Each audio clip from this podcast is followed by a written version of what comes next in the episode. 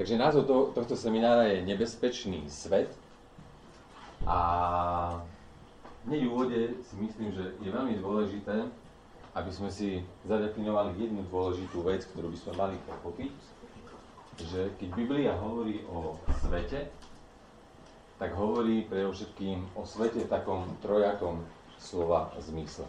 Ale ešte predtým, ako by sme začali, tak dovolte mi, aby som sa spolu s vami pomodlil.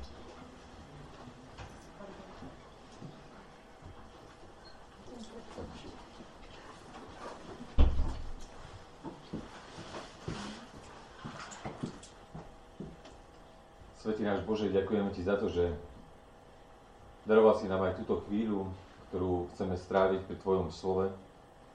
Ďakujeme Ti za to, že máme dar života aj dar tohto sveta, v ktorom môžeme žiť, fungovať. Ďakujeme Ti aj za to poznanie z Tvojho slova, kde sme prijali ten veľký mandát, že tento svet máme strážiť, chrániť a správať sa k nemu ako ku Tvojmu stvoriteľskému dielu. Tak ťa prosím, aby i teraz si nás mocnil svojim Svätým Duchom, aby otvárajúc nám jeho mocou naše oči, aby sme za to dielo, ktoré tu máme, dokázali byť skutočne vďační a na druhej strane, aby sme dokázali vidieť a možno aj ten svoj vlastný podiel, prečo je tento svet neraz pre mnohých nebezpečný. Tak požehnaj nám, Pane, i teraz tento čas. Amen. No, takže som povedal, že je veľmi dôležité, aby sme si vedeli zadefinovať, čo v Biblii si keď sa hovorí o svete, tak čo sa pod tým vlastne predstavuje. Ja som si pripravil jednu takú prezentáciu pre vás, takže budeme trošku spolu aj rozmýšľať. No, takže to slovo svet v gréckej Biblii, alebo v gréčtine, v Septu a Ginte, aj v Novej zmluve, je označený ako slovo kozmos. No a má taký, keď si zoberiete biblický slovník alebo teologický slovník, tak keď sa hovorí o svete, tak je dôležité vedieť, že sa hovorí o takom trojakom slova zmysle. Svet je tu vždy myslený ako Božie stvoriteľské, Božie stvor, svet, ktorý Boh stvoril. A bol to svet, ktorý Boh stvoril ako dobrý. Preto tu treba povedať, že tento svet nie je nebezpečný.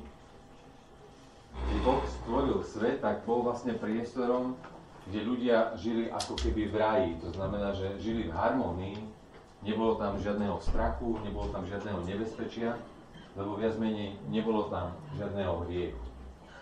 Poďte, nech sa páči. Áno. Niekto sa už tu hlási. Neviem, či chce odpovedať. Poďte, nech sa páči.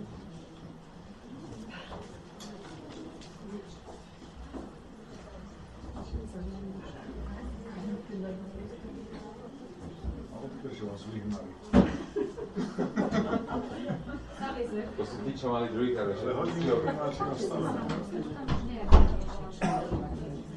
Poďte, ak ešte nájdeme nejaké miesto, poprosím možno mladších, aby uvoľnili ešte sa miesto starší. Ale myslím, že sa ešte nejako potlačí.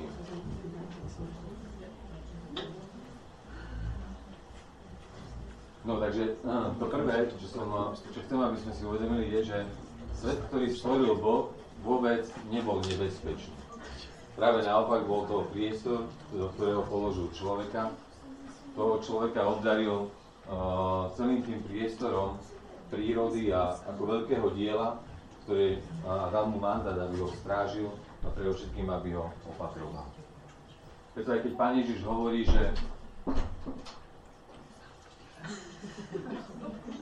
No, super. Vychádza dobrá tráva. Ešte sú stoličky stále. Posledné. Budete stáť prosím dopredu. Asi to. Nepočujem.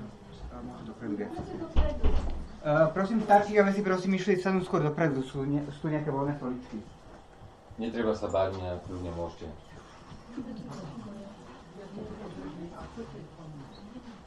Takže keď Pán Ježiš hovorí napríklad tú veľkú vetu, že neprispôsobujte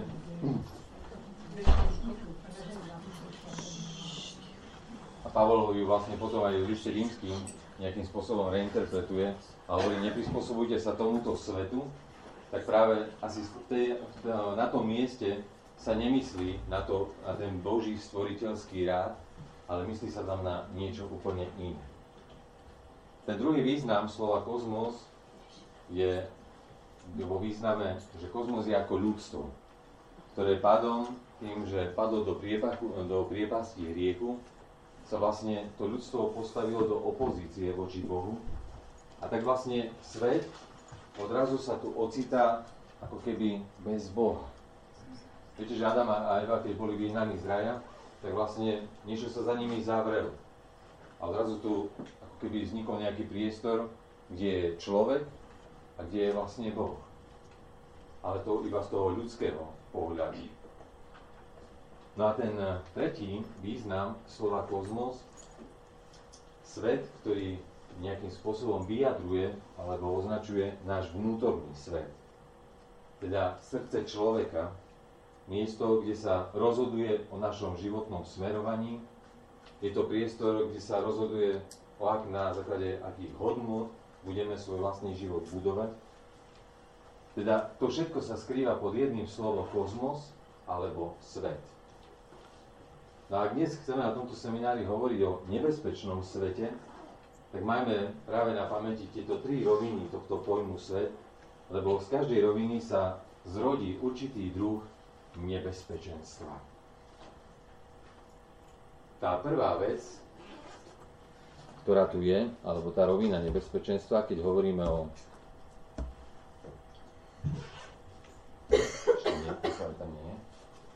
Keď hovoríme o tom, že je tu nejaké nebezpečenstvo z tej prvej roviny, teda, teda svet ako stvorenie, tak už tu dnes aj bolo do obedu povedané, v Nepále prišlo veľké, nebezpe- veľké zemetrasenie, alebo keď pred niekoľkými rokmi bolo v Indonézii to veľké tsunami, a poviem, že dnešné médiá nás denodenne zahlcujú rôznymi správami, že niečo vo svete sa desí, desí, čo si deje, tak vidíme, že tento svet nejakým spôsobom nám dáva najavo, že my ako ľudia sme tu síce tí, ktorí ho majú správovať, ale aj samotná príroda dokáže rozprávať svojou vlastnou rečou a vyjadruje tú veľkú pravdu toho, že nie človek je konečným pánom, nie on je tvorcom tohto sveta, ale veľakrát, keď aj zem sa zatrasie, tak ako ľudia spoznávame, aký sme neraz slabí. Keď hovoríme o nebezpečenstve v tej druhej rovine, teda ľudstvo, ktoré padlo do, do hriechu, tak aj tu máme strašne veľa príkladov, uh, kde môžeme hovoriť o tom, že aké je nespravodlivé, ak v Afrike je veľký hlad a my možno v Európe máme všetkého dostať. Kde ľudia ako keby nedokázali vidieť sami seba. Nedokázali vidieť potreby vlastne tých druhých. Nehovoriac o nejakej sociálnej nespravodlivosti. O tom, že keď vidíme, čo robí s ľuďmi moc peňazí, moc slávy, možno moc toho, že je dôležitejší imidž ako srdce človeka. No a tá tretia rovina, to je vnútro človeka, kde sa všetko rodí. A to, to, to je to, čo si chcem, aby sme si dnes možno tak stať aj odniesli. A to je, že ak hovoríme o nebezpečenstve vo svete, tak predovšetkým to, aké je ľudstvo, je obrazom toho, aký sme my ako jednotlivci.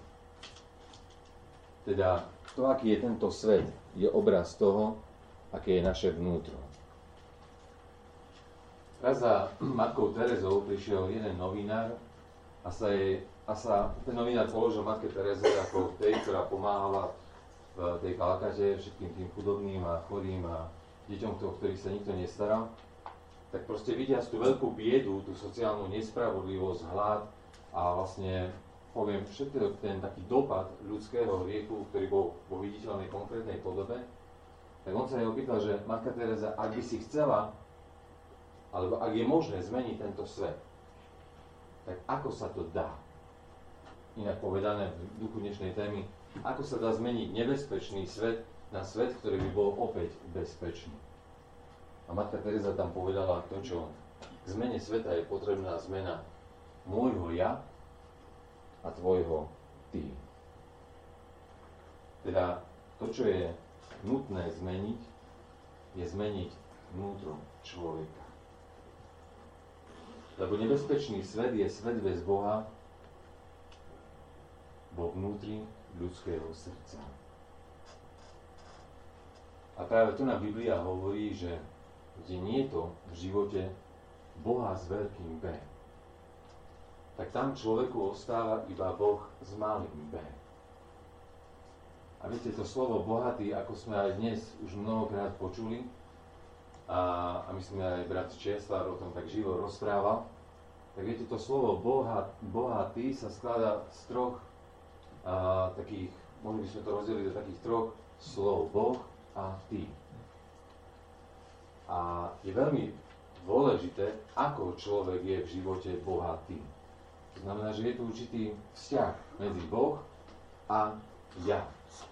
A vtedy človek nejakým spôsobom sa cíti v živote bohatý. Ak si dáte za to slovo Boh s malým p, nejakú vec, peniaze, majetok, to, čo nám nejakým spôsobom robí možno prináša šťastie alebo taký pocit naplnenosti, tak potom je to Boh s malým b a vtedy sa človek cíti bohatý, cíti sa ako Boh.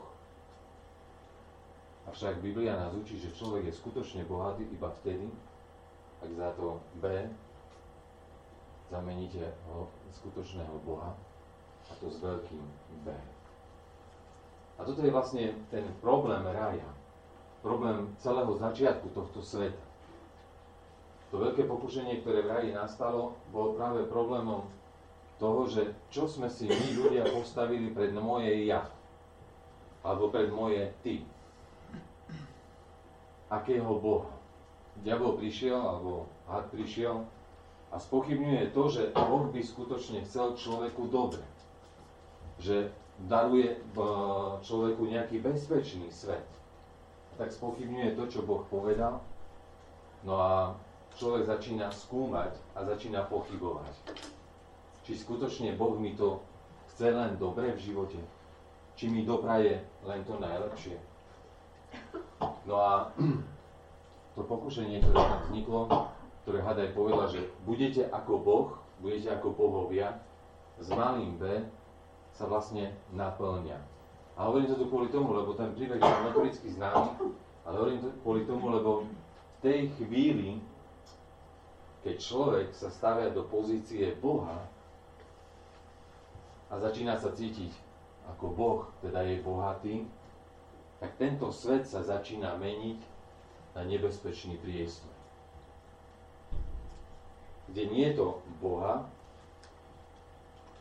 tak tam je nebezpečný svet.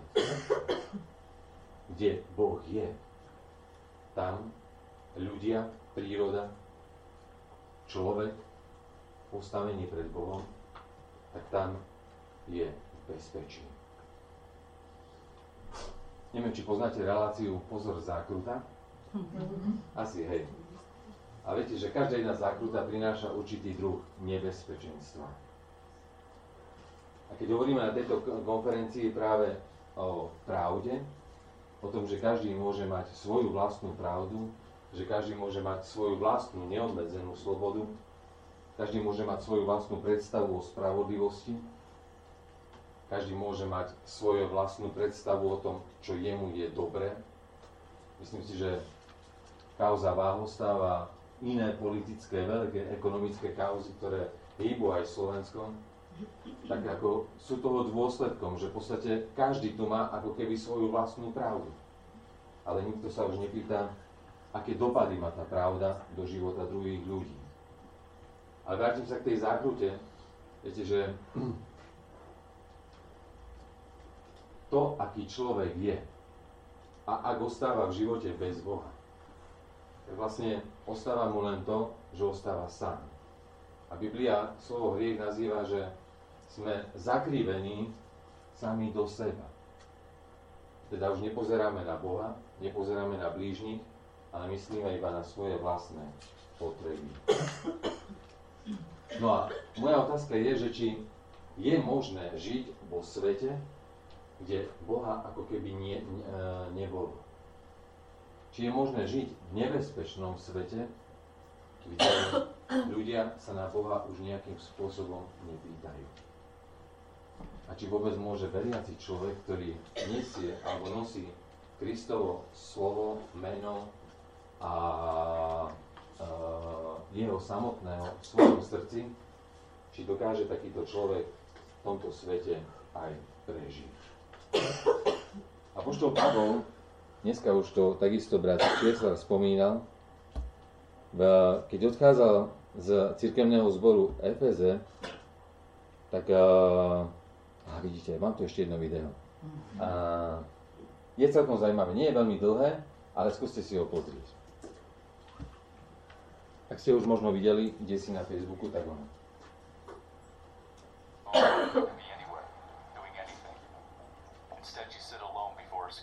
Ešte musím pustiť titulky. Hmm, asi to takto nepôjde. Keď je to premikované.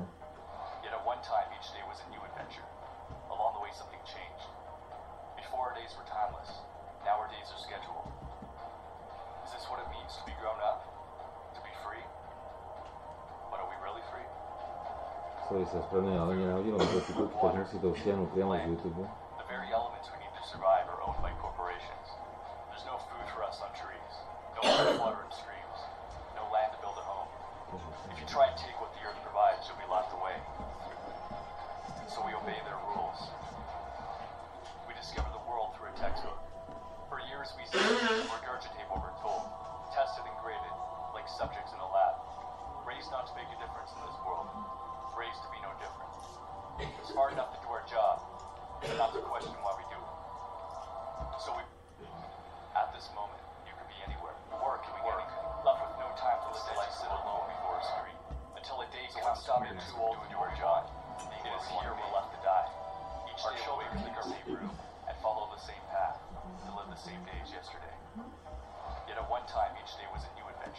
No dobre, tu už bude to aj s titulkami, takže vidíte dobre, máte dobré oči.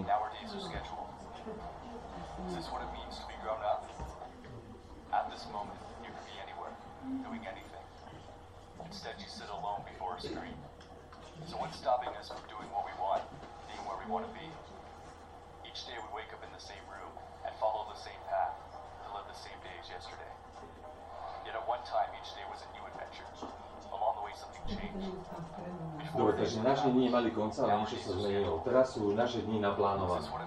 Je to to, čo to znamená byť dospelý, byť slobodný. Ale sme naozaj slobodní.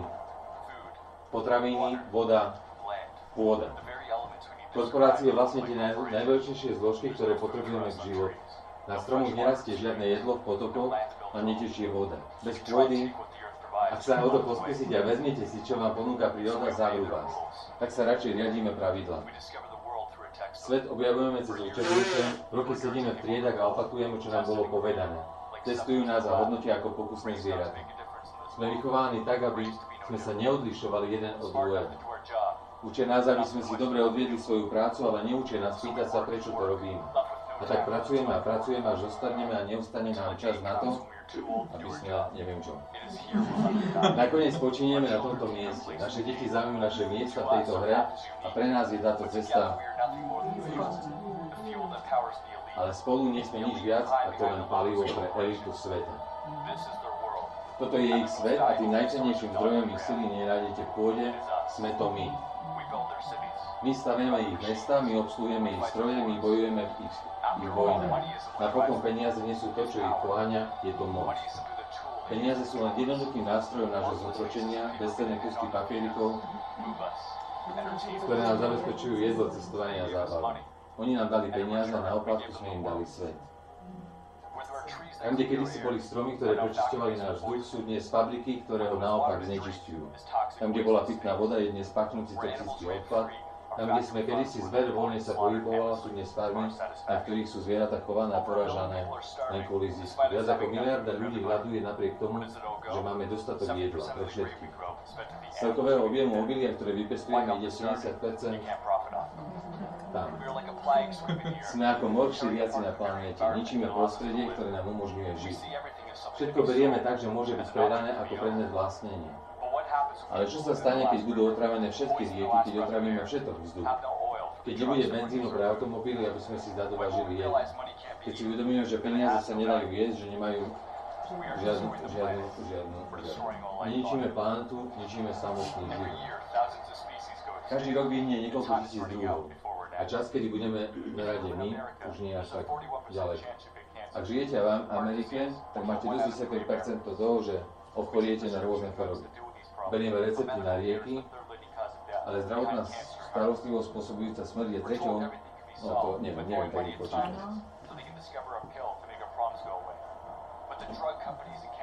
Farmaceutické spoločnosti a spoločnosti liečiace rakovinu. Myslíme si, že smerujeme k lieku, ale v skutočnosti utekáme od príčiny. Je to, že sme to, čo jeme, a pritom jedlo, ktoré už jeme, už je viac menej nejakým spôsobom, už je toxické.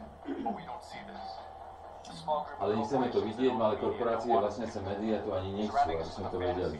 Obklopujú nás obrazmi, ktorí nás tvrdia, že toto je realita. Je vtipné, že ľudia si kedysi mysleli, že Zem bola stredom vesmíru, ale potom sme začali vnímať samých seba ako stredovú planétu. Ukazujeme na našu technológiu a pravíme si, aký sme vyspeli. Ale dokazujú počítače, auta a továrne skutočne našu inteligenciu? Alebo len dokazujú to, ako sme zleniveli. Nasadzujeme si masku civilizovanosti, ale keď si ju dáme dole, kto sme? Ako rýchlo sme zabudli na to, že behom posledných sto rokov získávali, že nevolebné právo a že, no. Černocho sme začali brať ako svetovní. Správame sa, ako keby sme boli vševediaci, kráčame ulicami a nevnímame svet. Oči... Možno sa bojíme, že nie sme sami, že sme súčasťou niečoho väčšieho. Ale zlyhávame v komunikácii. Sme to zložili so zabíjaním prasiat, kráv, kuriac, cudzincov z iných krajín.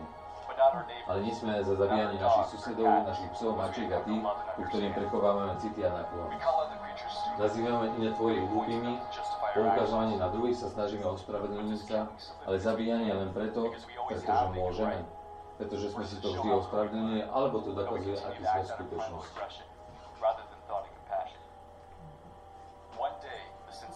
Jedného dňa náš život skončí. Naše tela znijú, naši potomkovia si spomenú, skutky zašlých dní ostanú. Smrť na nás číha na každom rohu a napriek tomu sa nám zdá byť tak vzdialená od reality. Žijeme vo svete, ktorý je na pokraji kolapsu. Vojny zajtrajška nebudú mať žiadneho víťaza, násilie nebude nikdy odpovedou, pretože zničí všetko, čo mu bude stáť v ceste. Ale ak sa zahľadíme do našich najvnútornejších túžob, pochopíme, že naše sny sa až tak nelíšia, až zdieľame spoločný cieľ, šťastie. Ničíme svet, pretože hľadáme radosť bez toho, aby sme sa zahľadili do svojho vnútra. Väčšina z najšťastnejších ľudí sú tí, ktorí vlastnia najmenej. Ale nenaplňajú, nenaplňajú na skutočný šťastný výkony, veľké domy či iné krásne veci. Odcudzili sme sa jeden od druhého, idealizujeme si ľudí, ktorých sme nikdy nestretli. Sme svedkami úžasných vecí, ktoré zhľadáme na obrazovkách, ale kde, alebo kdekoľvek nikde. Čakáme na niekoho, kto nám prinesie zmenu bez toho, aby sme sa zmenili my sami. Prezidentské voľby môžeme prirovnať vodu mincov, sú to dve strany tej istej mince. Vyberáme si stranu, ktorú chceme a následne vzniká ilúzia voľby a zmeny. Ale svet zostáva nezmenený. Zabudli sme na to, že politici nám neslúžia, slúžia tým, ktorí ich dostanú vďaka finančnej podpore, tam, kde sú. Potrebujeme lídrov, nie politikov, vo svete, kde všetci len nasledujeme jeden druhého.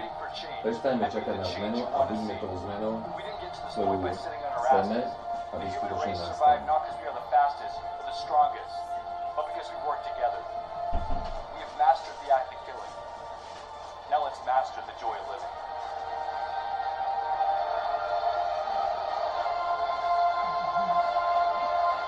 No.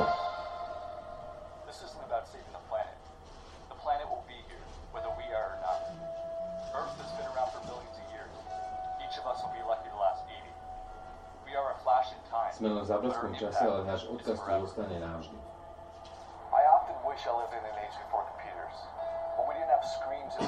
No, dobre. A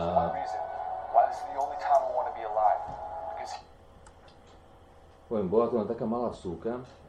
Nebolo to, poviem, video s, takým, s takou duchovnou tematikou, to znamená, že proste riešilo tú základnú, poviem, primárnu otázku toho, že kde je Boh v tomto svete.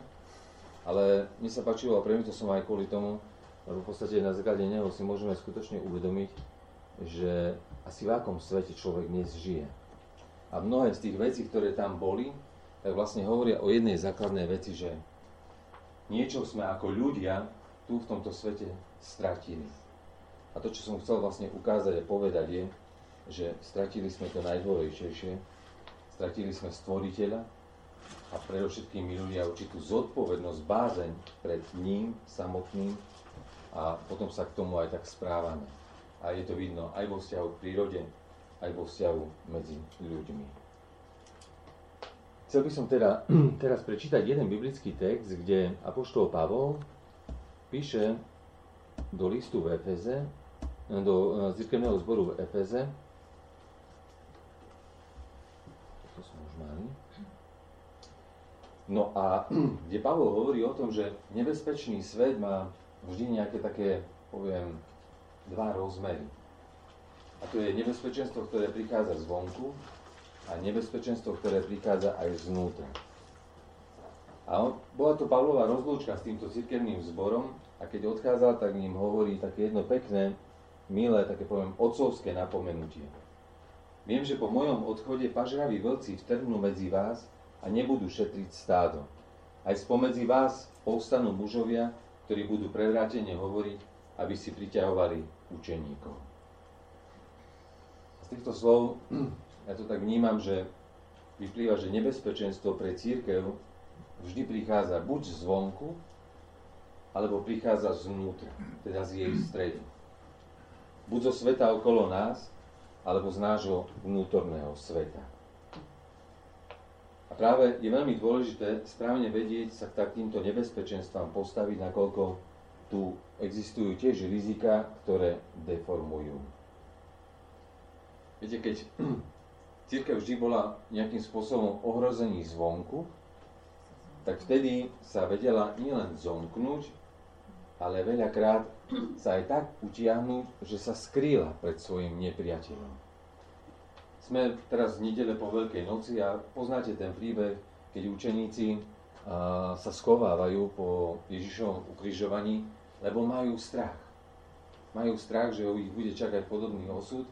A tak vlastne cirkev, ktorá je uzavretá za dverami, kde si len takto šťupená a čaká bez živého Krista, lebo vlastne Kristus nebol uprostred nich, tak takáto cirkev je uzavretá, je stiahnutá, ale predovšetkým ten svet, ktorý bol okolo nej, spôsobil, že sa vlastne tá cirkev vzľakla a sa utiahla.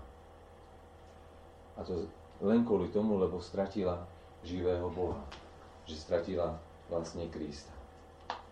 Aj v stredoveku boli rôzne mníšske rehole, ktoré takisto uzavr- uzatvárajúca pred svetom nechceli možno zniesť ten určitý tlak, keď videli, čo vo svete sa deje, tak mnohí vlastne odišli a zvolili tú cestu úteku. Ak číha nebezpečenstvo zase vnútra cirkvi, tak máme tú tendenciu možno druhých ľudí odsudzovať, delíme ich do rôznych skupín či táborov, alebo či možno aj povieme, že viera je každého individuálna vec. Teda aj my, ktorí žijeme v cirkvi, môžeme byť jeden pre druhého určitým nebezpečenstvom. Máme v Biblii nejaké takéto príklady života ľudí, kde by sme si mohli všimnúť aj jedno, aj druhé. Nebezpečenstvo zvonku a nebezpečenstvo aj zvnútra. Je možné žiť duchovný život s Bohom v priestore, kde veľakrát povieme, Boha ako keby ani nebolo. My neraz chceme veniť veľký svet okolo nás, no ono to nepôjde bez určitej zmeny v tom našom vnútri. A ja som si zo starej zmluvy vybral také dve postavy, a na ktorých by som chcel ilustrovať, že aj oni to v živote nemali až také jednoduché a že žili vo svete, kde veriacim ľuďom ten svet takisto veľmi neprijal, ale predsa dokázali obstáť. Skúste si typnúť, o kom by som asi mohol hovoriť. Daniel. No, super. Jozef, to je dobré. A sestra Rika je asi blízko, tak vidí asi do papierov. No, no, s mojim očami. Ale práve myslel som na Daniela. Lebo čo vieme o Danielovi? Daniel bol mladý, poviem štrnásť, možno cca šestnásťročný mladý chlapec, ktorý zažil de- deportáciu celej svojej rodiny, alebo možno, neviem či celej rodiny, ale deportáciu, kedy babylonský kráľ Nebukadnecar porazil asýrsku ríšu a vtedy sa vlastne udiala jedna veľká vec, že aj všetky tie okolité národy, ktoré boli uh, súčasťou asýrskej ríše, automaticky boli za bazálmi nového pánovníka a kráľa. No a taká stratégia každého dobrého kráľa bola tá, že tú elitu národa si vždy potiahol k sebe na kráľovský dvor. No a keďže bol, išlo o mladých ľudí, tak to bola taká budúcnosť, tak vedel, že ak na tých dobitých územiach ostanú už iba starí ľudia, ktorí za chvíľočku vymrú, tak v podstate, že to, z tohto územia už nepovstane tu žiaden odpor. No a Daniel sa vlastne takto dostal na, na a, a, dvor kráľa, no ale to, čo chcem povedať, že zmenilo sa, zmenilo si prostredie, zmenila sa v podstate jeho celá ekonomická situácia. Na kráľovskom dvore sa mnohí snažili zmeniť aj ich identitu. V prvej kapitole tam čítame, že chceli im dať aj nové mená. Zmenili sa, zmenilo sa vzdelanie.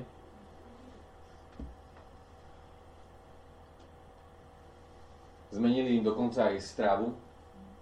Viete, že jedli iba zeleninu. A z toho kráľovského, alebo tak sa vlastne Daniel aj rozhodol, že on sa vlastne ničím nechce oškvrniť. Teda mohli by som povedať, že skryté nebezpečenstva pre šestnásťročného mládenca, ktorý vstúpil do nového sveta, kde nik nepoznal jeho Boha, tak vlastne pre Daniela to bol veľký svet, veľmi, poviem, vyspelý, ktorý, poviem aj čo sa týka vzdelania a možno povedať aj ekonomiky a politiky. To bola jedna z najvyspel, najvyspelejších ríš vtedajšieho sveta. A v tomto prostredí sa ocitá Daniel. So svojou vierou, on ako jednoduchý žid. No čo je krásne, a čo čítame vlastne aj v tej úvodnej kapitole, že Daniel si zaumienil, že sa nepoškvrní. A práve toto nebolo nejaké skrytie sa pred vonkajším svetom, ale to bol predovšetkým pokyn pre jeho vnútorný svet. Že Daniel sa síce od ľudí Babylonu fyzicky nelíšil, ale tá odlišnosť bola aj v jeho vnútri. Keď text hovorí, bol v ňom mimoriadny duch. Je pravda, že tohto ducha neprijal ani vzdelaním, ani svojou vlastnou šikovnosťou.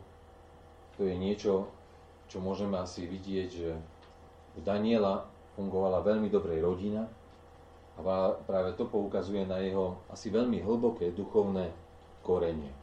Lebo keď štrnásť šestnásť ročný chlapec sa ocitne v cudzom prostredí, tak je veľmi rýchlo náchylný, že sa asimiluje a veľmi rýchlo sa prispôsobí, ak nemá nejaký hlboký duchovný základ. A práve písmo svedčí, že zostal verný a dokonca, že nebolo možné nájsť na ňom chybu, keď ho chceli nejakým spôsobom potom tí satrapovia aj obžalovať. Bol to bezúhonný človek. A dokonca v Babylone dosiahol aj tú pozíciu človeka na kráľovskom dvore. Čo tu len chcem povedať? Daniel je pre mňa veľmi krásnym príkladom toho, že aj v cudzom svete, kde ľudia nepoznajú Boha, sa žiť dá. Žil vo vonkajšom svete, kde Boha nepoznali, ale jeho svet vnútra bol naplnený Bohom. Tá celá kniha hovorí o tom, že trikrát do dňa sa modlí tvárou k Jeruzalému. Proste viedol hlboký duchovný život, žil z Božieho slova, Čiže bol nejakým spôsobom napojený na Boha deň čo deň. A preto aj písmo hovorí, že bol ako keby iného ducha. Nezáleží na tom, čo je okolo nás. Môže prichádzať aj rôzne nebezpečenstvo, ale záleží na to, čo je v nás a aké je naše srdce. Keď ste pred Veľkou nocou sledovali tú veľkú popravu, možno kde si na videu a zdieľali ste to na Facebooku, a ak ste pozerali tú veľkú popravu tých dvadsať, dvadsaťjeden kresťanov v islamskom štáte, tak ako ja poviem, mne behali trošku tak zimomriavky po chrbte, a to z jedného prostého dôvodu, že som si uvedomil, že tí ľudia vôbec nemuseli byť popravení. Tam stačilo povedať jedno slovo. Vzdávam sa svojej viery. A tí ľudia, nehľadiac na to, čo je okolo nich, nehľadiac na to, čo ich čaká, a vedeli, čo asi príde, tak nedokázali sa vzdať toho, čo bolo v nich. A nedokázali vzdať sa svojej vlastnej viery. Vzdať sa Krista, vzdať sa Boha v tomto svete bolo pre nich horšie ako samotná smrť. A toto sú ľudia mimoriadného ducha. Ducha, ktorý je od Boha a ktorý nás v živote učí, kde a aké miesto má mať Boh v našom živote. A tak pre nás, pre mňa Daniel je takým veľkým svedectvom toho, že najvhodnejším prostredím, kde sa formuje osobnosť každého z nás, je práve naša rodina. Aj pre jeho osobu boli dôležité tie základy, ktoré dostal práve v svojej rodine a ktoré mal z doby, keď býval práve v Jeruzaleme. A tak sa pýtam, a skúsme sa pýtať každý sám seba, kedy bude tento svet nebezpečný pre naše deti? Keď bude nová sociálna sieť, keď budú tu nejaké iné zase nové výdobytky technológie, keď budú možno iné pokušenia v podobe, ako majú tráviť voľný čas, alebo ak tu bude ešte širšia ponuka sveta. Možno to bude nebezpečnejšie, ale podľa mňa, keď nebudú mať vieru, a predovšetkým, ak my ako rodičia sa vedome vzdáme ich duchovného vedenia. Vtedy tento svet sa im stane nebezpečný. Lebo nebudú vedieť spracovať tie rôzne ponuky, ktoré dennodenne aj mladého človeka bombardujú. Teda ak budeme zanedbávať tú duchovnú výchovu, to duchovné odovzdávanie viery, a nielen slovom, ale aj praktickým životom, práve tým, ktorí sú v našom živote najbližší, tak vtedy tento svet sa stane aj pre nich nebezpečným miestom, kde nebudú vedieť, kto im je blížny, kde nebudú vedieť, na koho vôľu sa majú pamätať, a predovšetkým, kde sa budú snažiť možno presadzovať iba svoju vlastnú vôľu, nepýtajú sa na to, že či je tu ešte nejaká iná vyššia vôľa, ktorá nám dokáže do, do živote nejakým spôsobom usmerniť náš krok. A preto taká výzva na nás, aby sme neprenechávali to, čo nám bolo dané ako veľká úloha pre nás rodičov, starých rodičov, aby sme to neprenechávali na školu, aby sme to neprenechávali na tento svet, ale predovšetkým ten biblický príkaz, že ja ako otec, či ja ako matka, svojmu synovi aj svojej dcere chcem vštepovať, teda s láskou vštepovať to, čo prichádza od Boha ako pravda. A to už od, ma- od útleho veku našich detí. Skúsme robiť všetko preto, aby boli zakorenení vo viere, aby boli iného ducha ako tí ostatní, aby vedeli, že tieto hodnoty sú sveté predovšetkým nám, rodičom, a preto ich chceme odovzdať im, ktorých najviac milujeme. A potom takéto dieťa nebudete sa báť pustiť do sveta. Aj keď bude možno vám clivo a ľúto, ale keď mu dáte to, ten dobrý duchovný základ, tak či ho pustíte na internát, alebo na vysokú školu, alebo ho pustíte proste na, na Nový Zéland, na druhý koniec sveta, tak s ním to jeho vnútro a Boh v jeho vnútri ide ďalej a vie, že aj tam s ním je. A cez toho istého pána ste aj tým, s tým dieťaťom vlastne takto spojení.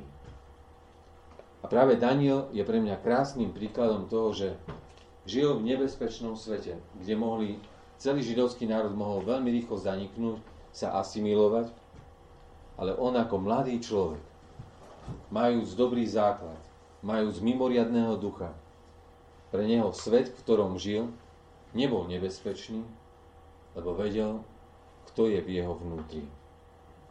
Dokonca sa tam učil, vzdelával, aby vypracoval sa na človeka, ktorého aj celá babylonská ríša začala uznávať ako takého významného človeka, lebo v podstate vieme, že sa vypracoval na kráľovskom dvore na pozíciu veľkého potom aj správcu. A tu je pre mňa takisto taká motivácia, že nemáme sa odťahovať a povedať, že to, čo je zo sveta, je nejakým spôsobom zlé. Práve naopak. Ešte sa nájde miesto. Ale práve naopak, možno aj to, čo je vo svete, ako dobre, máme vedieť to prijať, učiť sa, spoznávať a možno to raz môže poslúžiť k tomu, že sa odhalí aj to, čo je vo našom vnútri a my takto môžeme poukázať na to, koho sme uverili. Tá druhá postava,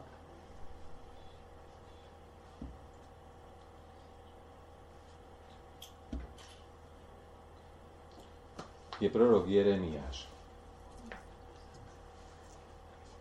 A Jeremiáš žil v takej situácii, že asýrska ríša sa vlastne rozpadla a nastala dosť taká veľká kríza vysporiadania sa medzi vtedajšími starovekými mocnosťami, a to predovšetkým bola tam Asýria, Babilónia a Egypt.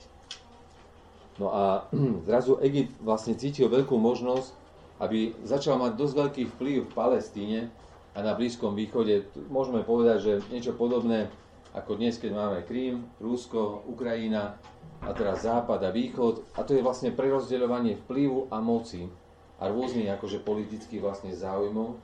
No a vtedy do popredia sa tlačí Babylonská ríša, ktorá pomaly vytláča Asýrsku. No a takto sa aj Boží ľud dostáva do určitého nebezpečia. nebezpečia. No a čo, viete, čo robili judskí králi za čiasa Jeremiáša? Teda tí, ktorí viedli to, ten izraelský národ. Hľadali riešenie v tom, že sa spoja politicky s Egyptom, aby spoločne čelili novej hrozbe z východu v podobe babylonskej ríše. A keď táto snaha zlyhá, tak zrazu ľud sa ocitá pri prvej deportácii do Babylónu. Tam asi pravdepodobne išiel aj Daniel. No a potom prichádza ešte druhá deportácia, no a tam prichádza potom aj prorok Jeremiáš.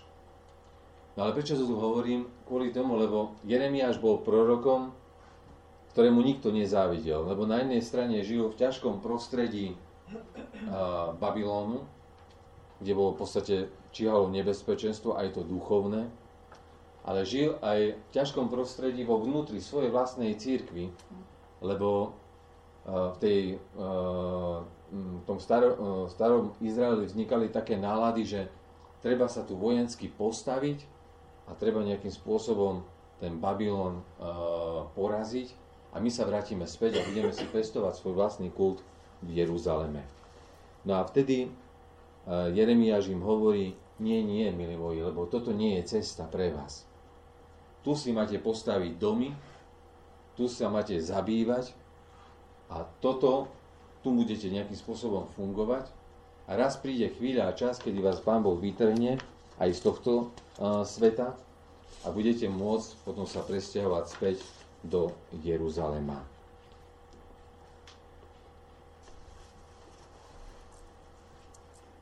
Bol ten život v tom babylonskom zajatí pre, nie, pre Boží ľud aj nejakým požehnaním?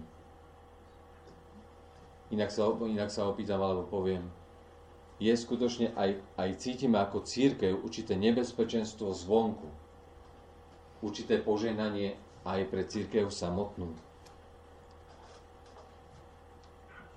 Ak Izraelci žili v Babylone, tak pomohlo im to predovšetkým ich duchovnom živote. Lebo vznikli tu nové potreby. Jeremiáš hovorí, že je dôležité, aby sme ako veriaci ľudia prejavovali a konali nielen určitý kult, teda určité, určitý náboženský rituál, ale že Boh chce aj milosrdenstvo, chce ovocie tohto vzťahu, alebo tohto konania náboženského. Hovorí, že Hospodin skúma srdce, ale aj naše ľadviny, teda skúma naše vnútro, vnútorného človeka. A tak zrazu v Babylónii, kde bol ten národ, alebo časť národa postavený do kritickej situácie, tak si to museli určite nanovo uvedomovať tie duchovné hodnoty. A tá multikultúrna spoločnosť ich tlačila bližšie k sebe.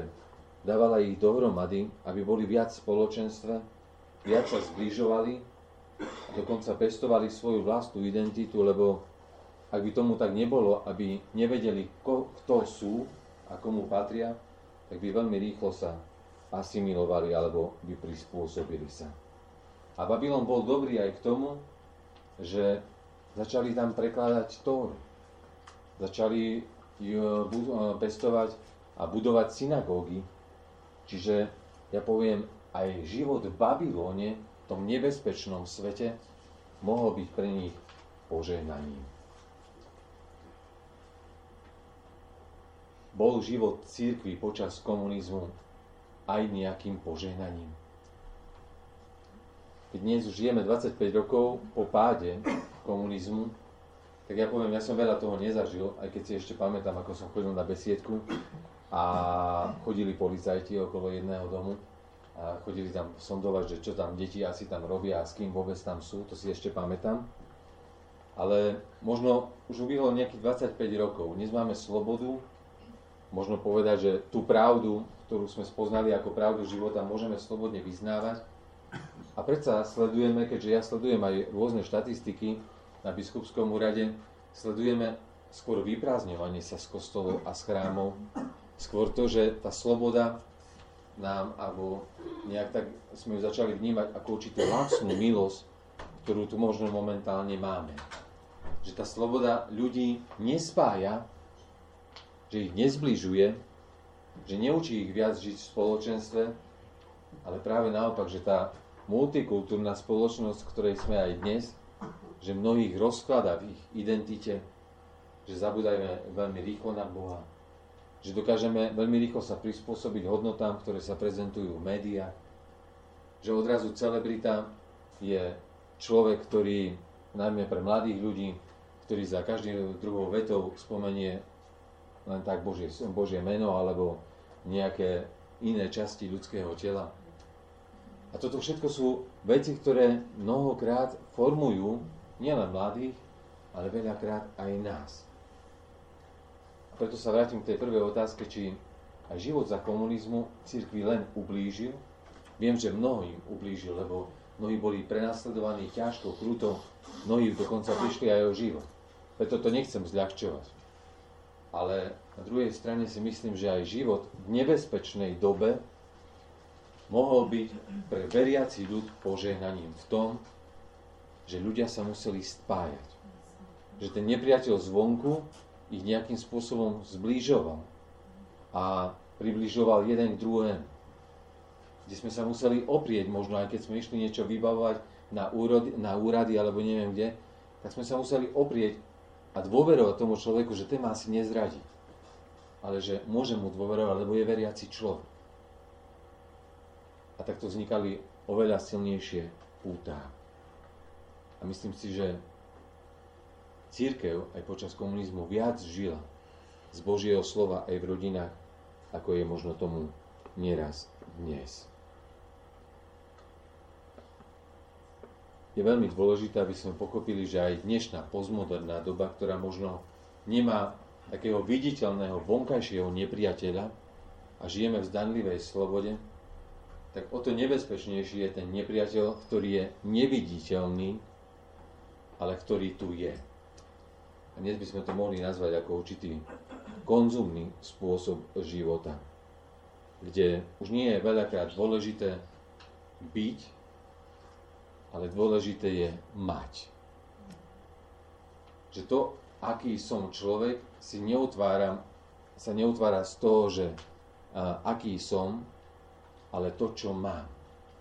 A tak moja identita sa začína utvárať z vecí, ktoré som v živote nejakým spôsobom dosiahol. A je to potom veľká katastrofa, lebo potom skutočne aj peniaze, aj sláva, aj prestíž, aj moje meno je veľmi dôležité, len nie je dôležité, nie sú dôležité moje vzťahy s ľuďmi a už ne, nehovoriac ani o tom, že je tu Boh, ktorý je nad nami. Teda aj dnes žijeme možno v dobe, ktorá nemá vonkajšieho viditeľného nepriateľa, ale myslím si, že ten nepriateľ tu je a on pomaličky, pomaličky rozkladá aj to, čo je aj uprostred cirkvi, teda nás, veriacich ľudí. A vidno to práve na takých veciach, ako je možno manželstvo. Teraz sme mali veľké ono, referendum o tom, že sa začíname vôbec baviť aj uprostred cirkvi, čo ešte vôbec manželstvo je. Či ešte stále je to zväzok muža a, muž a ženy. Proste začíname relativizovať veci, ktoré tu nám kedysi a našim otcom boli skutočne posvetné. A boli to veci, za ktoré dokázali sa títo ľudia postaviť vo svojej vlastnej viere. Dnes mnohí mladí ľudia žijú na divoko a povedia, že tak papier na čo nám, pán farár, je papier? Viete, ako však dneska sa už tak nežije. A ja hovorím, to je dosť možné, že dnes sa tak už nežije. Len otázka je, že ak to nerobíme, a ak to nerobia ľudia, že či je to aj správne. Ak si uvedomujeme, že je, to, že je tu niekto nad nami, ktorý nám aj vytvoril určitý priestor, ktorý nás má chrániť a vytvoriť priestor bezpečia aj pre vzťah muža a ženy. A to je práve manželstvo. Keď už hľadáte dnes i spravodlivosť, tak človek aj na dnešnom našom Slovensku dosť skeptický a si povie, no, keď mám ísť na súd, tak to ako keby som išiel tam úplne zbytočne. Viete, je, nechcem to teraz rozdávať politiku, ale nie je to len politika, lebo to je aj sociálna otázka možno mnohých ľudí, ktorí aj v kauze Váhostav ostali, poviem, s ťažkými vnútornými ranami. Neviem, či ste pozerali tú diskusiu s Havranom, ale bol tam jeden živnostník, ktorý hovorí, mňa Váhostav ako samotná firma až tak nezaujíma, ale mňa zaujíma to, že Váhostav mi rozbil rodinu. Ozišla do mňa manželka, lebo som nedostal výplatu. Rovno nakoniec sme sa rozviedli a v podstate táto nespravodlivosť ho nakoniec vyhnala z tejto republiky preč. Žijeme v dobe, kde skutočne, keď máme každý svoju vlastnú pravdu, a nedokážeme si ctiť tá, ktoré, tú, ktorá je nad nami, tak ono to potom prináša veľmi veľa životných zranení a už aj nevnímame a neuvedomujeme si, že nesieme zodpovednosť tu pred niekým, kto je nad nami a nikoho sa už ani nebojíme a nemáme bázeň pred Bohom, tak potom skutočne dokážeme robiť aj takéto veci. Že pravdu dokážeme prekrúcať a nakoniec lož sa stáva pravdou, čierne sa stáva bielým. Teda aj Jeremiáš, ktorý žil, tak hovorí, že je dôležité, aby ste tu, v tomto priestore, ktorý možno ako veriacim ľuďom veľmi nepraje, ale aby ste tu fungovali a bývali. A raz príde chvíľa, kedy Boh zasiahne. Ale skúste žiť tu, v tomto priestore, ako tí, ktorí vo svojom vnútri vedia, komu uverili. A pre mňa je to veľmi dôležité poznanie pri tejto téme, lebo chcem, aby sme si odnesli aspoň jednu jedinú vec z tohto seminára, že neexistuje na tomto svete nebezpečné miesto pre nás, ako pre veriacich ľudí, iba miesto, kde sme sa vzdali Boha v živote. Kde nie je to Boha, všade je na nás číha nebezpečie. Kde Boh prebýva medzi ľuďom, tak tam je to potom aj cítiť.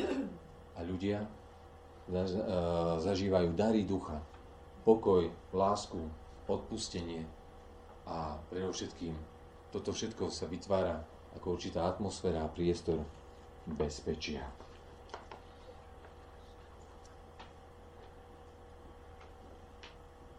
Chcel by som hovoriť ešte o jednej poslednej veci, a to je, či je teda to nebezpečenstvo, sme hovorili teraz o svete, ktorý je nebezpečný pre cirkev zvonku. Chcem sa pýtať, že či existuje aj nejaké nebezpečenstvo znútra, teda v našom, v našom priestore ako samotnej cirkvi. Či existuje tu nebezpečenstvo pre cirkev, že zabudne na tých, ktorí žijú vo svete. Či aj cirkev môže byť v tom, takejto ľahostajnosti a zabudlivosti vlastne nebezpečnou pre tento svet, a to v tom, lebo tu ide o spasenie, tu ide o večný život, ide o záchranu stratených ľudí. A či aj my nieraz v cirkvi nedokážeme v takomto nebezpečenstve žiť, že si neuvedomujeme, že možno v takom oddelení sa, veď taký svet, my sme tu a neprepájame to navzájom, tak vlastne nechávame druhých v tomto svete aj hynúť. Známy nemecký teológ a poviem evanjelický farár Dietrich Bonhoeffer, keď písal svoje listy z väzenia, a viete, že za malú chvíľu, no, vlastne už bolo teraz sedemdesiate výročie jeho smrti, zomrel vlastne mesiac pred tým, ako skončila druhá svetová vojna. Tak Bonhoeffer v tom ťažkom prostredí koncentračného tábora tak premýšľal tam vlastne veľmi, veľmi ťažké akože vnútorné boje a diskusie viedol sám so sebou. Práve v jeho listoch je to veľmi pekne vidno. Ale tam hovorí, keď hovorí o spoločenstve cirkvi, tak hovorí, ak cirkev bude myslieť iba na svoju údržbu s cieľom zachovať to, čo je, tak potom iba onemie a neosloví svet.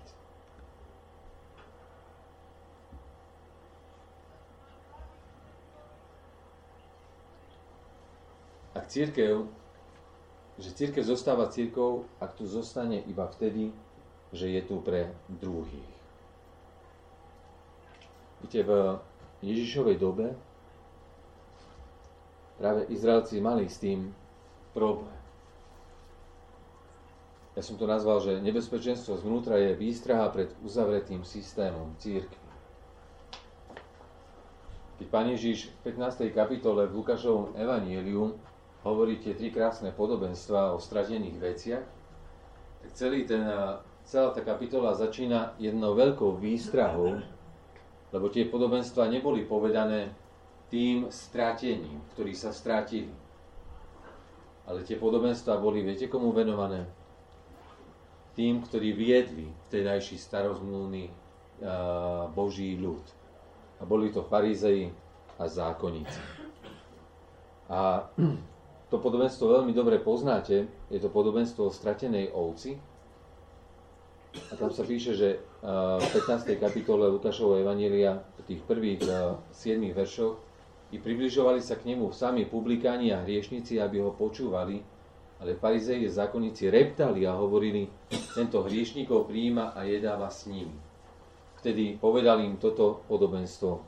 Keby niekto z vás mal sto oviec a stratil by jednu z nich, či nenechá deväťdesiatdeväť na pustatine a nejde za stratenou, kým ju nenájde. Keď ju nájde, položí si ju s radosťou na plecia, potom prídu z domov, zvolá si priateľov a susedov a povie im, radujte sa so mnou, lebo som si našiel stratenú ovcu. Hovorím vám, taká radosť bude v nebi nad jedným hriešnikom, ktorý činí pokánie, ako nad deväťdesiatdeväť spravodlivými, ktorí nepotrebujú pokánie.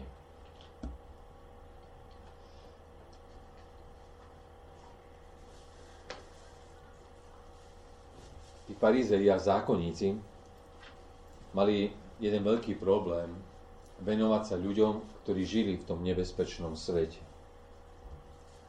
Nevenovali pozornosť tzv. Outsiderom, teda ľuďom, ktorí, nad ktorými už mnohí iní zlomili takú palicu. A práve Títo ľudia, publikáni, neviestky, colníci, v evanjeliách sa ukazuje, že boli tí najvzornejší poslucháči. Ľudsky povedané, oni nemali čo strátiť, lebo najlepšie rozumeli Kristovmu slovu o zachraňujúcej milosti. Viete, kto nebol v živote chorý, tak asi ťažko bude vedieť, doceniť, čo je to zdravie. Ani po zdraví asi veľmi nebude túžiť, lebo v podstate nič mu nechýba. Kto nevyhľadol a nevyprahol smedom, netúži po chlebe života, ani sa nenapije z prameňa živej vody. A práve s tým mali farizei a zákonníci problém. A myslím si, že tieto postoje aj nám neraz v cirkvi nie sú až tak cudzie. Že aj my sa vieme ako cirkev neraz uzavrieť do svojich vlastných spoločenstiev a možno zatracujeme a neprejavujeme záujem o tých, údzovkách povedané iných, ktorí sa možno nezmestili do našich šablón, našej zbožnosti. A možno pred nimi zatvárame oči, alebo by sme možno ich najradšej ani nejakým spôsobom nevideli. A práve Ježiš nám v dnešnom tom podobenstve svojim obrazom z praktického života nás učí, aby sme mali oči otvorené pre tento svet. Pre tých, ktorí sú v tomto svete stratení. Ak nemáme oči dnes jeden pre druhého, potom ľahko prehliadneme aj zajtra i toho ďalšieho blížneho a o chvíľu nám ostane v cirkvi prázdny košiar. A preto nebuďme pohodlní a nebuďme ani slepí, ako boli farizei a zákonníci, keď im Kristus práve hovoril v tej veľkej kapitole, kde im hovorí veľakrát beda, beda, beda, že uzavreli ste systém, ten náboženský, a o ten svet, ktorý bol mimo vás, si sa prestali, prestali starať. A možno aj toto je pravda, ktorá by nás mala nejakým spôsobom aj vnú, vo vnútri nášho spoločenstva nejako obmyť aj uprostred našej cirkvi. Lebo iba láskavé oči oplachnuté vo vode pravdy dokážu vidieť aj tých, ktorí sú možno v tomto svete ako stratení. A tak si skúsme položiť otázku, či máme otvorené oči pre tých, ktorí žijú v nebezpečnom svete. A Ježiš nás dokonca pozýva v tomto podobenstve aj k takej vytrvalosti v hľadaní. U neho nikdy nejde iba nejaký fiktívny pokus, aby sa a robí niečo, no veď, aby sa nepovedalo. Veď tu nejde len o vykazovanie nejakej činnosti, tu skutočne ide o záchranu. Aj keď ten príbeh toho pastiera, ktorý hľadá tú ovcu, vlastne ten obraz nám dáva také možno aj rôzne dôvody, kde by sme si mohli aj cirkvi ospravedlniť, že prečo určité veci sa nedajú robiť? Prečo sa nedá ísť a hľadať možno tých stratených ľudí? Keby sme išli v texte, tak ten pastier si mohol povedať, veď sa už zotmelo a po tme sa už slúžiť nedá, nedá hľadať, môžeme si ublížiť, začína to byť dokonca aj nebezpečné. Môžeme povedať, že bolia ma nohy, potrebujem si odpočinúť, ale Ježiš nechce počuť naše ospravedlnienky a dôvody. To robia iba nájomníci. Tí utekajú, keď prichádza problém, hovorí evanjelista Ján. Uh, hovorí Pán Ježiš Kristus evanjeliu podľa Jána. Ale zostávajú iba kto? Nájomník uteká, ale zostáva iba pastier. Pastier vždy zostáva, lebo tí kladú život za svoje ovce. A taký hlas ovce počujú. Aj tie, čo sa zatúlali, sa na hlas pravých pastierov dokážu rozpamätať. A Ježiš hovorí, že akcia záchrany sa končí, až keď stratená ovca sa skutočne nájde. A zasľubuje, zasľubuje že príkoria trpezlivého hľadania budú vždy určite premenené aj na radosť. A A myslím si, že každý z nás žijeme v vlastných cirkevných zboroch, kde sme obklopení ľuďmi, ktorí prechádzajú rôznymi problémami. A možno aj rôzne dôvody ich vyhnali alebo zahnali na perifériu cirkevného spoločenstva či cirkevného života. Alebo sa proste len nejako tak v živote nejako zatúlali a prestali mať záujem o spoločenstvo. A práve dnešný príklad toho pastiera, Krista, ktorý nás hľadá a ktorý nás našiel, má nás viesť k tomu, aby sme hľadali aj my. Ako pastieri a nie ako nájomníci. Lebo vždy trpezlivosť môže priniesť aj svoje ovocie. A možno sú to ľudia, ktorí už mnohé aj v možno svojom detstve počuli, a keď sa možno rozpamätajú na svoju mamu, na svojho deda, na svojich ľudí, na ľudí, ktorí im boli v živote, živote aj nejakým svedectvom vo viere, tak tí, keď začujú na novo ten hlas, ktorý ich volá, volá ich do spoločenstva, ktoré je otvorené, ktoré neodsudzuje, neposudzuje, ktoré nepovie, že za komunizmu robil toto a teraz sedí v prvej lavici, alebo ako veľakrát možno máme problém takto ľudí prijímať, tak ak dokážeme byť otvorení a byť otvoreným spoločenstvom, tak potom aj prostredie cirkvi nebude nebezpečným svetom pre ľudí, ktorí sú mimo nej. Ale bude spoločenstvom, kde sa budú títo ľudia cítiť prijatí a predovšetkým okúsia moc záchrany a radosť z toho, že sme našli to, čo sme v živote stratili. Teda vytrvalo hľadať. A v závere toho textu sa píše, že je dôležité, že aký som našiel tú ovcu, tak ten pastier si ju položil na plecia.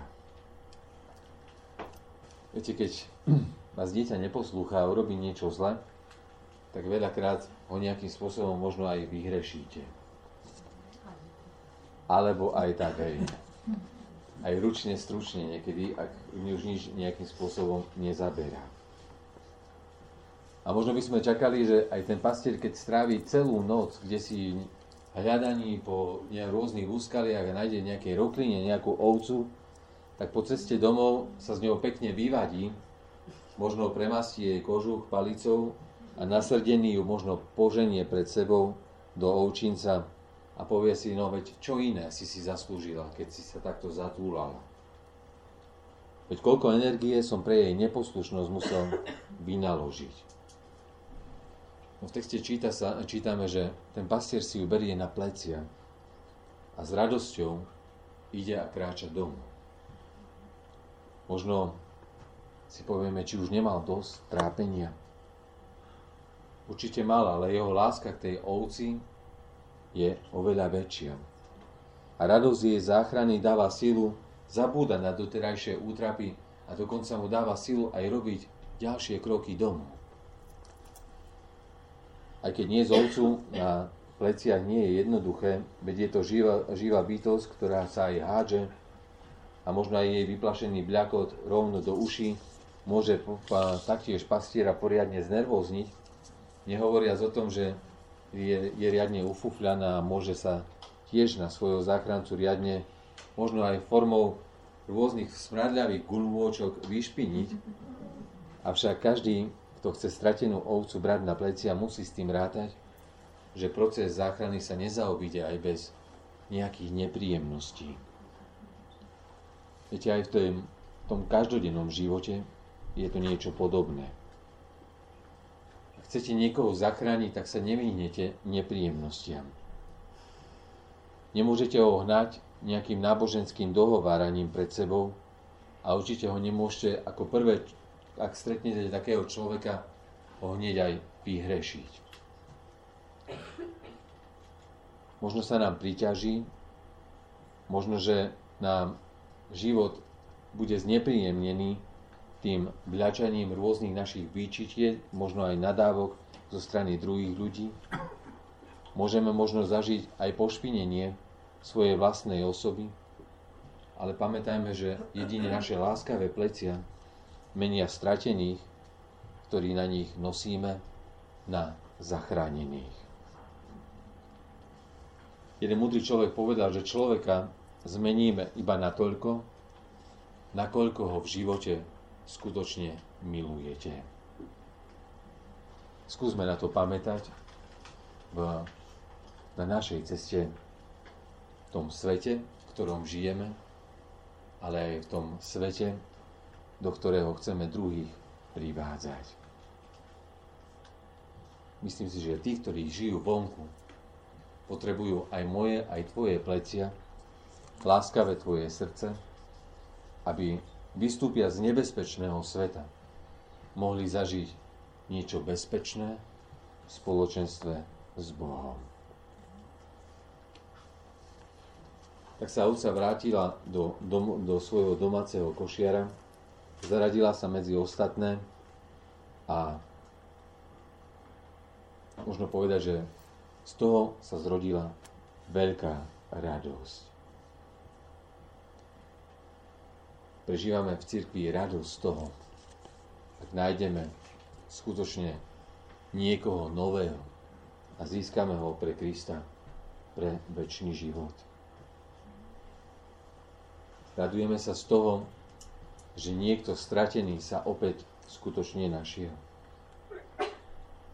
Viete, ak takúto radosť budeme mať, ak sa budeme vedieť s ňou zdieľať, ak si budeme uvedomovať, že je tu ďalší človek, ktorý v živote tohto sveta pochopil, že nie je Bohom, ale že má Boha nad sebou, tak vtedy, čím viac takýchto ľudí bude a čím viac bude takejto radosti, tak si myslím, že tým vo väčšom a širšom bezpečnom svete ako ľudia budeme žiť.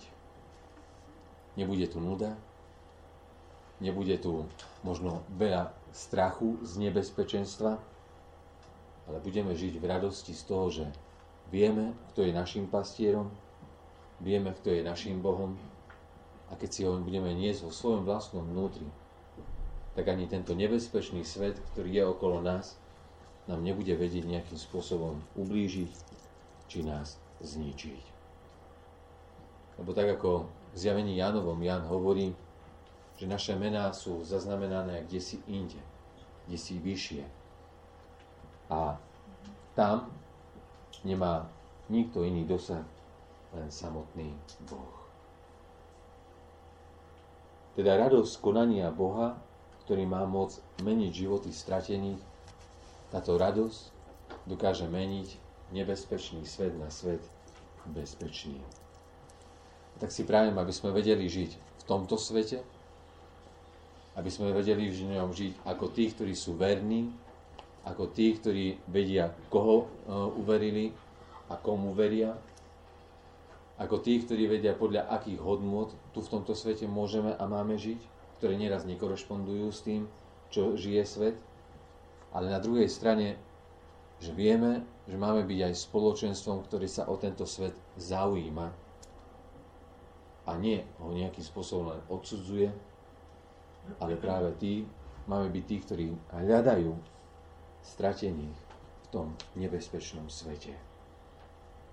Aby sme mohli my zažívať radosť a zase, aby radosť mohla byť živá a aktuálna aj v živote ľudí, ktorí možno i dnes sú v svete stratení. Amen. Ako, ako brat Čieslár povedal, ešte máme nejakých päť minút, ale mali by sme asi skončiť presne, lebo bude až potom aj valné zhromaždenie é vé es ká, o to by som vás nerad akože krátil. A neviem, či k tejto téme sú nejaké otázky, ale ak by ste mali nejaké vy svoje vlastné postrehy, alebo vidím tu veľmi vzácnych ľudí, Uh, najmä aj takých starších, ktorí možno aj za komunizmu majú svoje vlastné skúsenosti toho, že aj vtedy cirkev, aj keď bola ťažká doba, dokázala žiť, dokázala byť verná, dokázala sa možno aj zoprieť a dokázala vlastne tú svoju vieru nejakým spôsobom navonok prejaviť. Ak možno máte nejaké také svedectvo, alebo chceli by ste sa to nejako tak podeliť a zdieľať, tak je tu teraz taký priestor k tomu, aby som nerozprával len ja, Kuze, ale určite by to bolo také obohacujúce. Nech sa páči. Ja by som pár slovami... Ani... A možno, ak by ste nám aj sa predstavili, že aspoň menom, ale z akého cirkevného zboru? Moje meno je Jaroslav Karásek a cirkevný zbor z Martina. Uh-huh. E- aby niektorí ľudia, ktorí hlavne nežili v tej, tej dobe, neodchádzali odtiaľ, pretože to za to socializmu nebolo až také ideálne. Preto som sa ohlásil. E, nechcem to nejak rozoberať, ale treba jednoznačne povedať, že obrovské množstvo kňazov spolupracovalo s vtedajšou štátnou bezpečnosťou a s vrchnosťou, s okresným národným výborom a tak ďalej. Čiže toto sú momenty, ktoré sú veľmi zlé a ktoré možno neboli len dostatočne analyzované. Neviem, či má cirkev na tú sílu, asi nie. A poďalšie, u nás v zbore napríklad každý rok sa prihlási na konfirmáciu a po väčšine hneď aj na krst, tak priemer trinásť až pätnásť ľudí. Takže aj keď hovoríme, že veľa tých mladých ľudí odpadáva, ale toto považujem pomerne za veľké číslo, hej, že dneska v tejto dobe demokracie, aj keď môžeme mať na to rôzne pohľady, je to predsa len pekné číslo, že dospelí ľudia, pätnásť ľudia sa rozhodnú e, prísť k Bohu, ktorí možno nemali ani žiadne základy v rodine, rodičov, starých rodičov, jednoducho možno okolie, priateľa ich pozbudili a prišli k Bohu. Takže takéto dva momenty som chcel povedať, porovnania toho života cirkvi vtedy a teraz. Vtedy to bolo absolútne nemysliteľné, aby dospelý človek prišiel na farbu a povedal, ja sa chcem dať pokrstiť. Mm-hmm. Len toľko. Okay. Ja len chcem poďakovať za tvoje zdieľanie, pán farár, že naozaj nás pozbuduje to slovo cez Daniela, Jeremiáša a že to stále platí. A taký odkaz do našich všetkých dní je, aby sme žili pod Božím slovom, aj tieto príklady, čo si nám predstavili, a pamätali na to, že nebezpečné miesta sú tam, kde sa zdáme Boha. A to je pre nás, aby sme boli na svedectvo pre deti, pre mladú generáciu.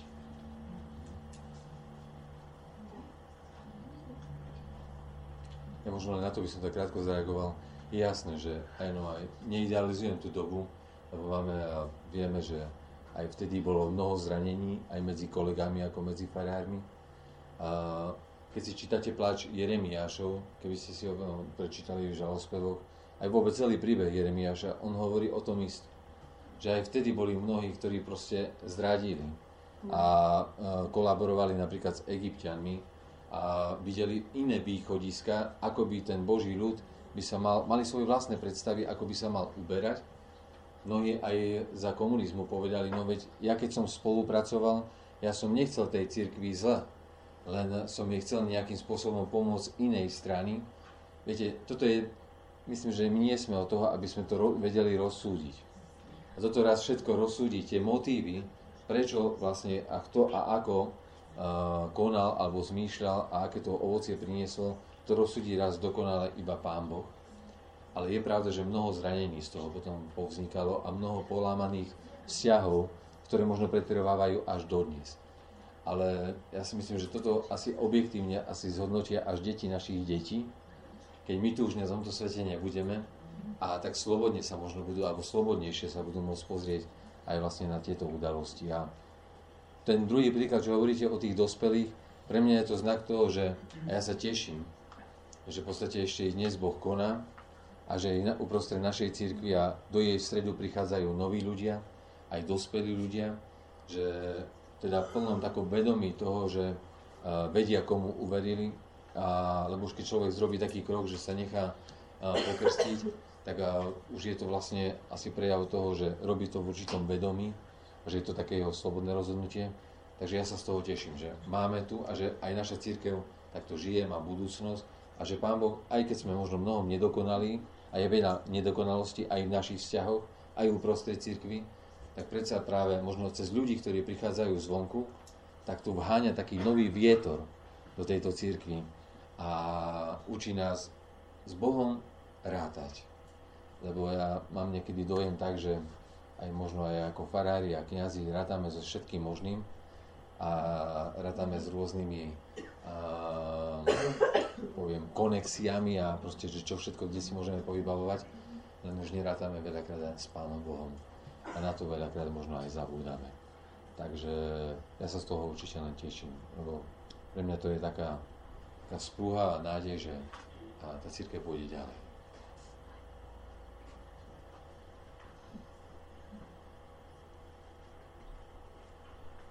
Máme ešte niečo?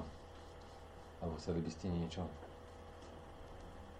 Dobre, ak nie, tak ja by som chcel za, uh, uzavrieť. Chcem sa vám poďakovať za pozornosť. Boli ste ticho ako mušky, takže vás chválim. Odovzdám dobré referencie aj bratovi riaditeľovi, Slavovi. Áno, áno, budem vás chváliť, chváliť a velebiť. Chcel by som vás pozvať v takej krátkej modlitebnej chvíli. Poprosil by som o tri hlasné modlitby a ja by som to potom uzavral. A uzavreli by sme to potom spoločne modlitbou Pánovu.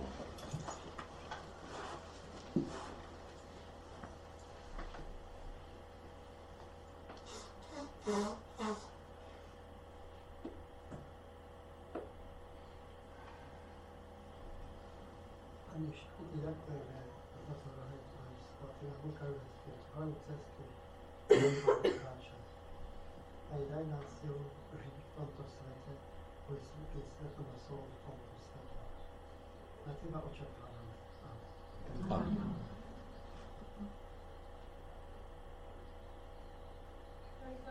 Vy ste poslali na to tohto sveta nečinnosti, ale službe, práci, aby sme slúžili na samom daru príjmu, za ktorú sa chválime, za všetky dary, za Tvoje svetého, ktorým nás vedieš, dávaš nám rozlišovať Tvoje nové, čo sa máme vystrihať, dávaš nám poznať Tvoju pravdu a nás vedieš týmto životom, dávaš nám rozlišovať aj tie nebezpečenstva, čo pre nás spásonosné a čo pre nás nebezpečenstvo.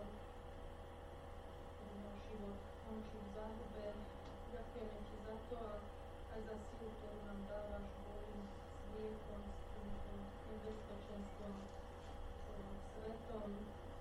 Ďakujeme Ti, že vedieš, aby sme udeli viesť našu církev na zbory a ľudí, ktorí si nám zveril, ale predovšetkým naše dievky, vnúčatá, tak to prosíme, aby Tvoja pravda vždy v našich životoch, v našich srdciach vyťazila, aby sme Teba nezapriali, nezradili a pravdu v tomto svete. Daj nám silu aj v najťažších zápasoch na kríži a modlíme sa aj za tých, ktorí vo svete sú prenasledovaní pre svoju vieru a pre inú lásku, ktorú Pane Kriste aj tým osláva dajú týto zloža, ktoré bolo včasné. Prosím, požehnáme v dnešnom Amen. Pane Ježiši, ja Ti ďakujem za to, že slovo je mocné aj v čase, keď je nesloboda, keď je prenasledovanie, ale ono má svoju moc aj v čase, keď je sloboda. A ja ťa prosím, aby sme sa naučili byť vďační za veci aj vtedy, keď ich máme. A nie len potom, keď ich strácame, si uvedomiť, čo pre nás znamená. A tak Ti ďakujem za každú príležitosť počuť Božie slovo, byť v spoločenstve, tešiť sa z toho, čo nám dávaš a byť Ti vďačný, lebo nič z toho, čo máme, nie je samozrejme. A aj keď často reptáme a sťažujeme sa, naozaj nikto nám nesiaha na život, na našu existenciu, na naše rodiny, našich blízkych, pretože veríme v Teba, že patríme medzi kresťanov. A to je niečo, za čo nevieme byť dostatočne vďační. A tak pod tými udalosťami, ktoré sa dejú vo svete, že sú ozaj kresťania až na život prenasledovaní za svoju vieru, Ti ďakujeme my všetci za milosť, ktorú nám dávaš, za tie spoločenstvá, ktoré sa stretávajú, a že vždy sú ľudia, aj mladí ľudia, ktorí prichádzajú, odovzdávajú Ti svoje životy a rozhodnú sa žiť s Tebou. Amen. Amen. Chceme ťa, Pane, prosiť, aby si nám deň čo deň dala dostatok sily, aby, aby sme sa nevzdávali Teba pod tlakom rôznych životných okolností. Prosíme ťa o srdce, ktoré by nezľahostajnilo. Prosíme ťa o myseľ, ktorá by dokázala nezabúdať na Teba. Prosíme ťa o Tvoju cirkev, ktorú Ty mocne držíš vo svojich rukách, aby bola otvoreným spoločenstvom aj pre ľudí, ktorí žijú ako stratení v tomto svete. Tak Ti ďakujeme za to, že i dnes nám kladieš moci svojho slova, aby sme sa takýchto ľudí ne, ne, aby sme sa im nebránili a aby sme ich dokonca išli a hľadali, tak ako Ty si hľadal a našiel aj každého z nás. Tak prosíme ťa, aby aj v tomto misijnom pôsobení, aj v našej cirkvi, aby si pridával nových a nových ľudí a používal si k tomuto cieľu aj nás samých. Aby kladúci na naše plecia, naše deti, vnúčatá, našich blízkych i ľudí, ktorí žijú okolo nás, sme dokázali ich na modlitbách, či v skutkoch obetavosti, pomoci a služby, ich takto prinášať k Tebe, ako k zdroju spásy, ako k nášmu živému Bohu. Tak prosíme ťa, dávaj nám silu odolávať rôznym nebezpečenstvám, ktoré prichádzajú zvonku.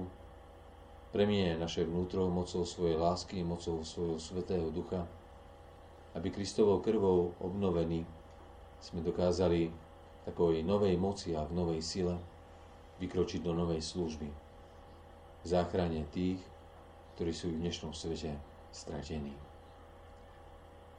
Do Tvojich rúk sa, Pane, kladieme. Ďakujeme Ti aj za toto spoločenstvo, za to, že tu máme jeden druhého, že môžeme sa povzbudzovať, že môžeme stáť jeden pri druhom.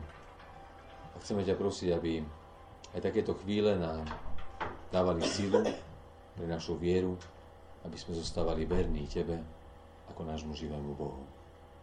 Tak do Tvojich rúk sa kladieme a ako Tvoje deti v túto chvíľu voláme: Otče náš, ktorý si v nebesiach, posväť sa meno Tvoje, príď kráľovstvo Tvoje, buď vôľa Tvoja, ako v nebi, tak i na zemi. Chlieb náš každodenný daj nám dnes a odpusť nám viny naše, ako aj my odpúšťame vinníkom svojim. Neuved nás do pokušenia, ale zbav nás zlého, lebo Tvoje je kráľovstvo i moc i sláva na veky. Sláva Bohu Otcu i Synu i Duchu Svätému, ako bola na počiatku, i teraz, i vždycky, i na veky vekov. Amen. Tak vám ďakujem veľmi pekne ešte raz za pozornosť a prajem vám pokoj aj pre celý dnešný večer a pevne verím, že sa, ešte sa uvidíme, ak zostávate aj do zajtra na službu Božej, takže budeme sa určite ešte vidieť.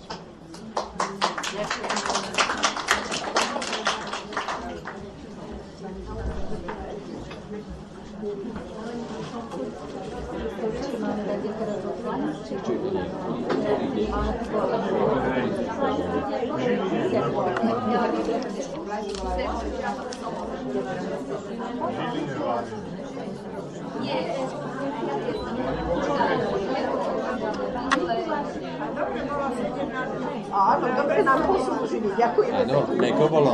No, ďakujeme pekne, bratní. Ďačne.